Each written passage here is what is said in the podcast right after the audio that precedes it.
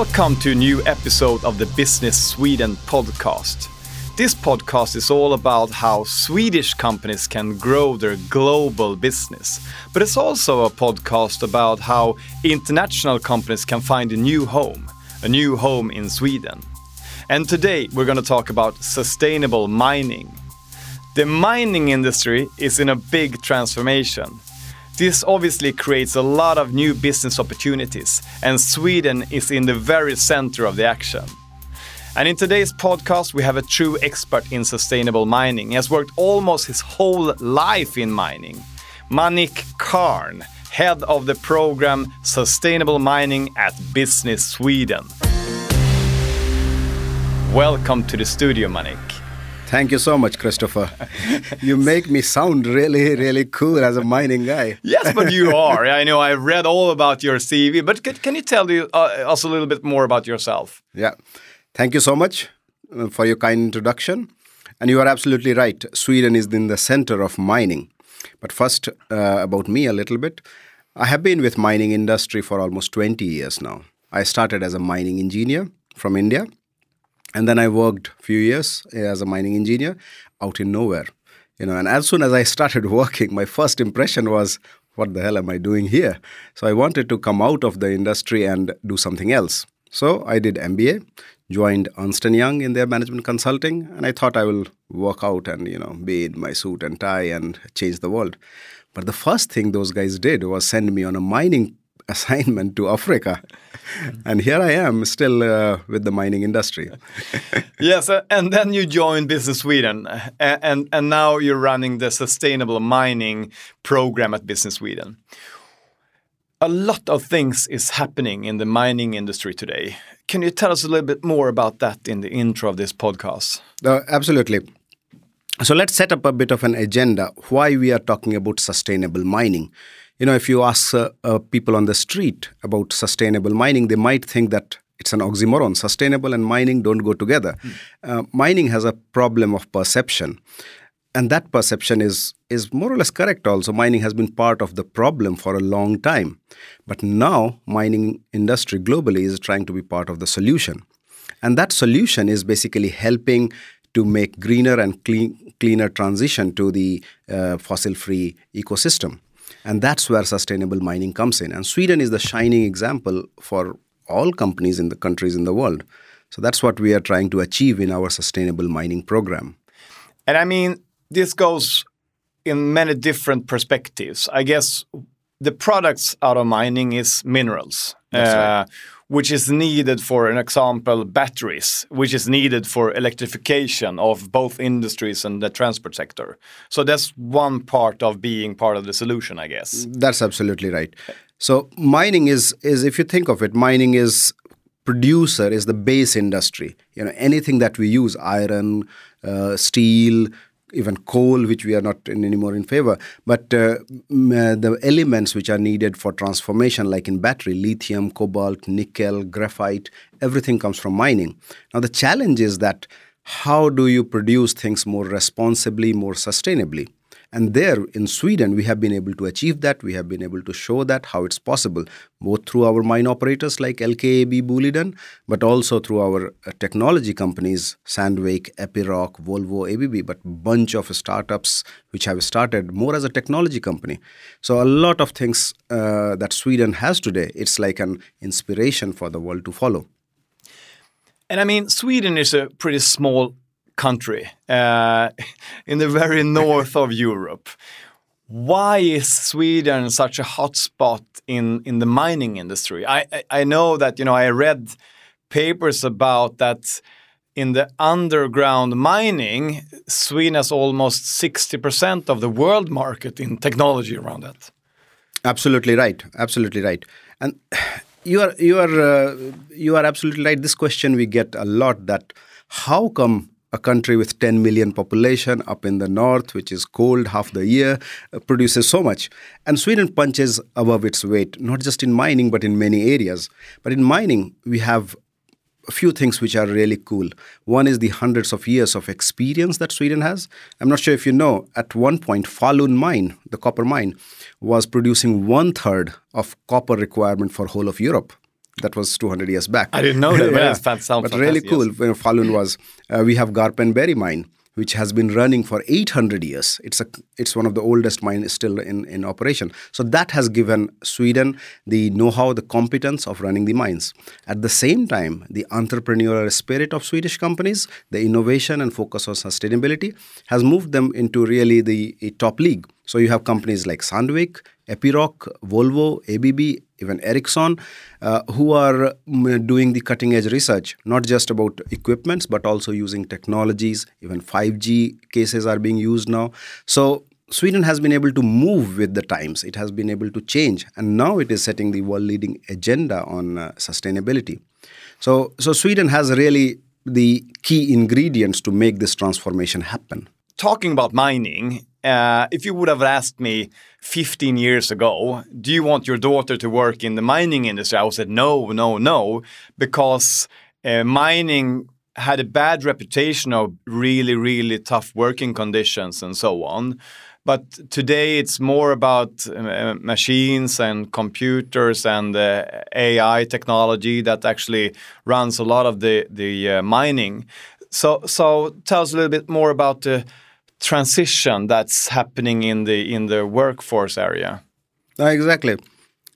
What I have seen in 20 years, the mining has really changed a lot. You know, earlier it was very easy to find mining company. Companies would label themselves, I'm a mining company. But today, if you ask uh, companies coming out of KTH or Lund or uh, LTU in Luleå, it's very difficult to find a mining company because most of them are technology companies. And and the thing that is changing, it's one is the electrification. You know, the companies are moving from diesel based to electric, which is battery, and that's where the new technology is. At the same time, they are moving into automation. So using the digital and connected services, it's unmanned. So the the it's robotized in one way. So it's pretty cool. If you go in today's mines you will not really recognize the way it was a few years back. And that has changed the perception of mining. You need more of uh, data scientists. You need need more of a software engineer more technology uh, guys who are changing that. So now it's really cool. I would wish i would uh, have graduated now than when i graduated long back but let's talk a little bit more about the working condition. I know that Swedish companies has been in the forefront of trying to change the conditions when they're helping the mining industry globally. Tell us a little bit more about that. If you are in, in Sweden and if you go to the mine, like you said, uh, it's it's much better. But unfortunate reality is that globally that's not the case. You know, mining is still dirty. Mining is still in many parts is still not free from child labor. The environment and pollution it's still contributing to. So there is a lot needs to be changed when it comes to the global scenario.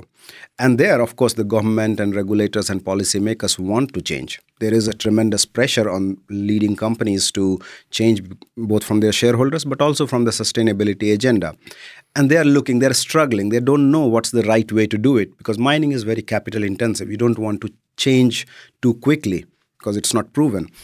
But when they look around where can i can we get inspiration from? Who have done it successfully? It's sweden where they come to. And, and that's where our sustainable mining program comes in handy that companies and countries come to us say we want inspiration from sweden. We want to learn from you guys. We understand you have done this change. Help us. Tell us how we can do it in our country and that's where uh, uh, it's it fits beautifully with Swedish sustainability agenda, but also with the strength of the Swedish companies, where, like you said, 60% mining underground mining share. So it's really, really something we are doing very concrete in many countries out in the world.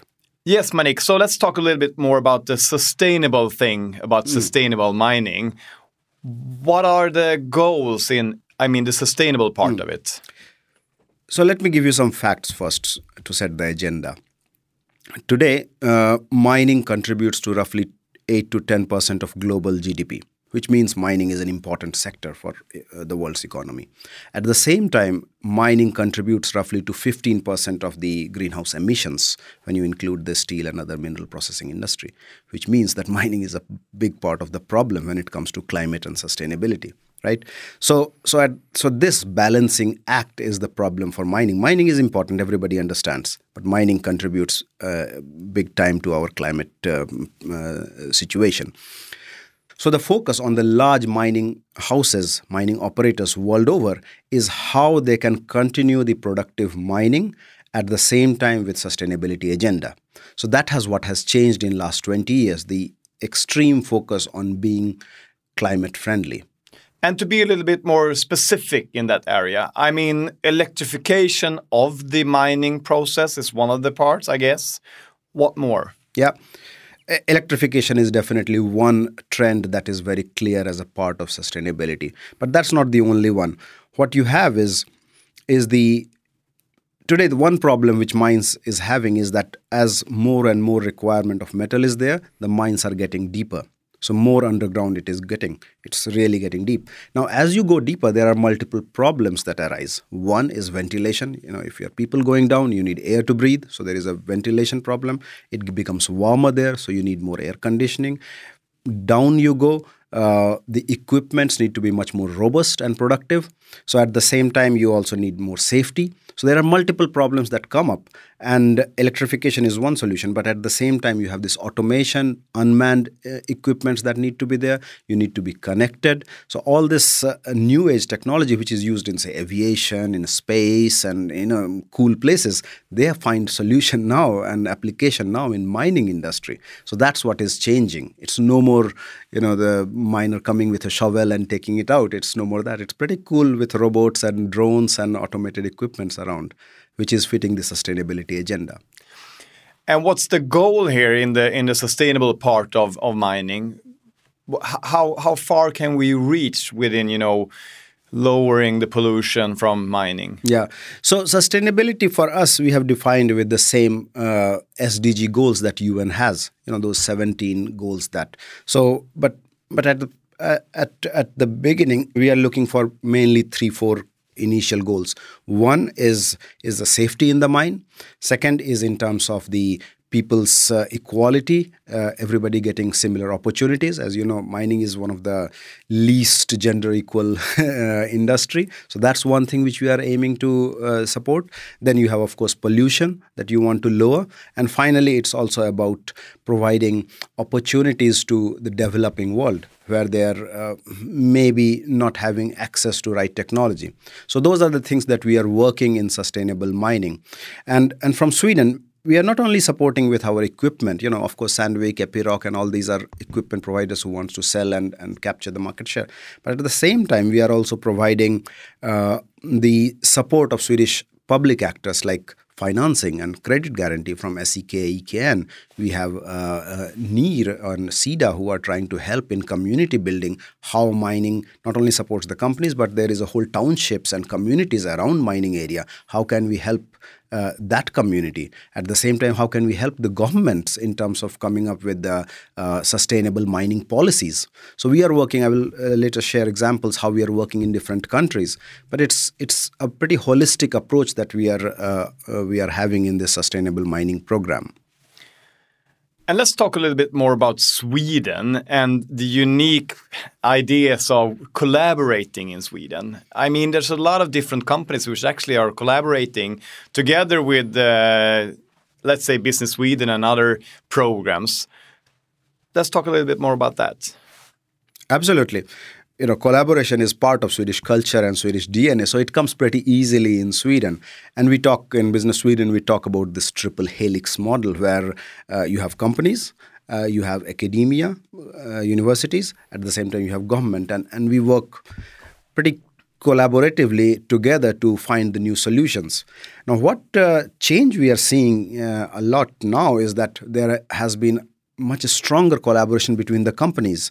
The companies who have been competitors so far, they're coming together uh, to find the new solutions. And it's easy to understand. They clearly see the benefit. Mining is at the cusp of transformation. There is a huge disruption going on. There will be a need for new standards, new processes, new competence that will be needed. And companies clearly see the benefit of doing this together rather than doing standalone.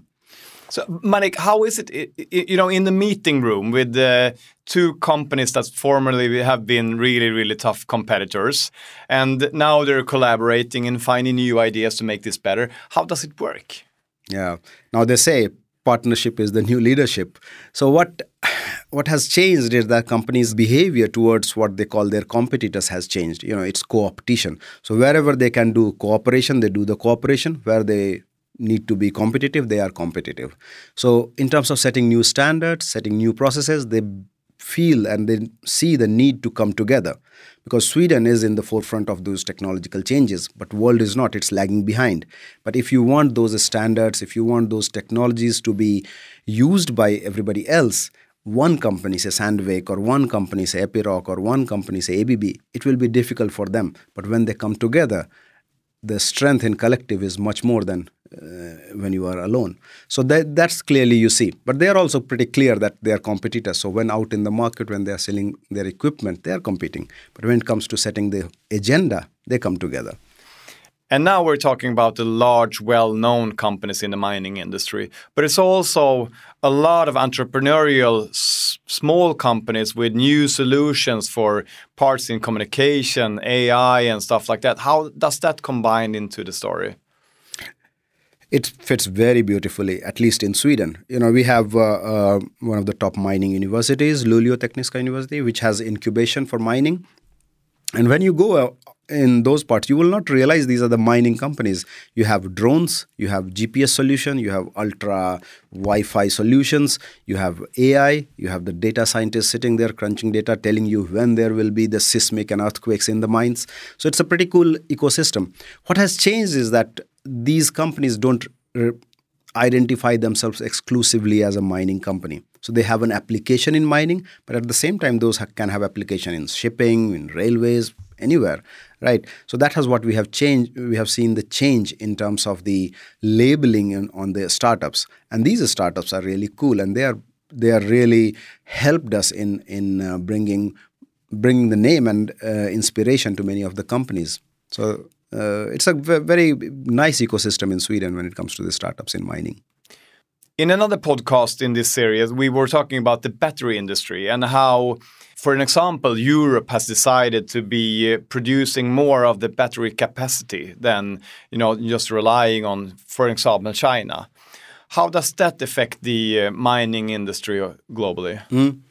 No, it uh, it does. It, there is both high and low effects of this. The high effect is is clearly EU. The European Union wants to be self-sufficient when it comes to battery. Today, if you think of just as an example in the battery, today Europe is has the leading automa- automotive industry.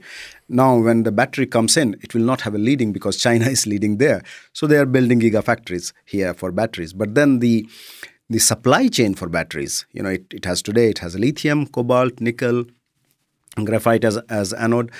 Now, where does that come from? Still, China has like 90, 60% to 90% of market share for these, these metals and minerals. Now, Europe wants to change that. Now, when you think of that change, where in Europe you have the mines? Where in Europe you have the reserves for these critical materials? Where in Europe you have these rare earths coming in? And where in Europe you have the competence for doing the mining and mining technology? The answer is pretty obviously it's Sweden. Sweden has it ticks almost all the, not just Sweden but whole of Nordics actually ticks all of these boxes. So for us, it's it becomes even more important that uh, we not only contribute to Swedish uh, economy but we contribute to the whole of European economy by being the supply chain of this battery powered new ecosystem. And in your work, Manik, you're helping both Swedish companies to go global, but also helping international companies to find, as we said in the beginning, mm. a new home in Sweden. What are they looking for right now, international companies coming to Sweden? Uh, exactly. That's exactly what we do. Uh, investment promotion is key part of our mission. And we are clearly seeing a lot of interest pretty renewed interest, I must say, that among uh, international mining companies for exploration in Sweden mostly from Australia and Canada. One example is Talga Resources. They have recently uh, started exploring in graphite. Graphite is used as an anode in battery. Uh, they are going to have a new mine in Vittangi up in north near Kiruna, which is going to supply uh, anode graphite to many of the gigafactories coming Northvolt included. So that's what we are clearly seeing a change. And Sweden has a lot of reserves of uh, cobalt, nickel, even lithium. It's not yet explored, but a lot of companies are looking forward to exploring those elements. And that makes Sweden really, really a cool uh, investment destination. Is it tough to get into the Swedish market? Because, I mean, it's so many great companies in Sweden that's already in place.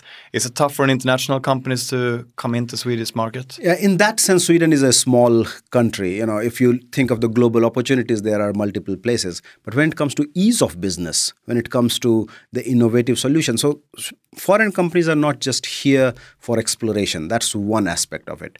But what is the most uh, uh, significant contribution from Sweden is the whole r&d and innovation ecosystem so they can be here they can be part of the incubation they can be part of how things are changing where is the cutting edge research happening how the new technology can help me in my country back in, in my company to become more sustainable.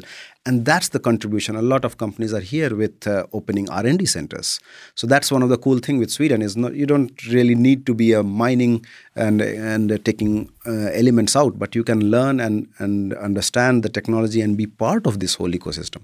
And we see a lot of companies are pretty pretty keen on being part of that Manik, at Business Sweden, you have a dream team in place, being really experts in sustainable mining and mining. Talk a little bit more about that. Yes, Christopher. I indeed have a dream team.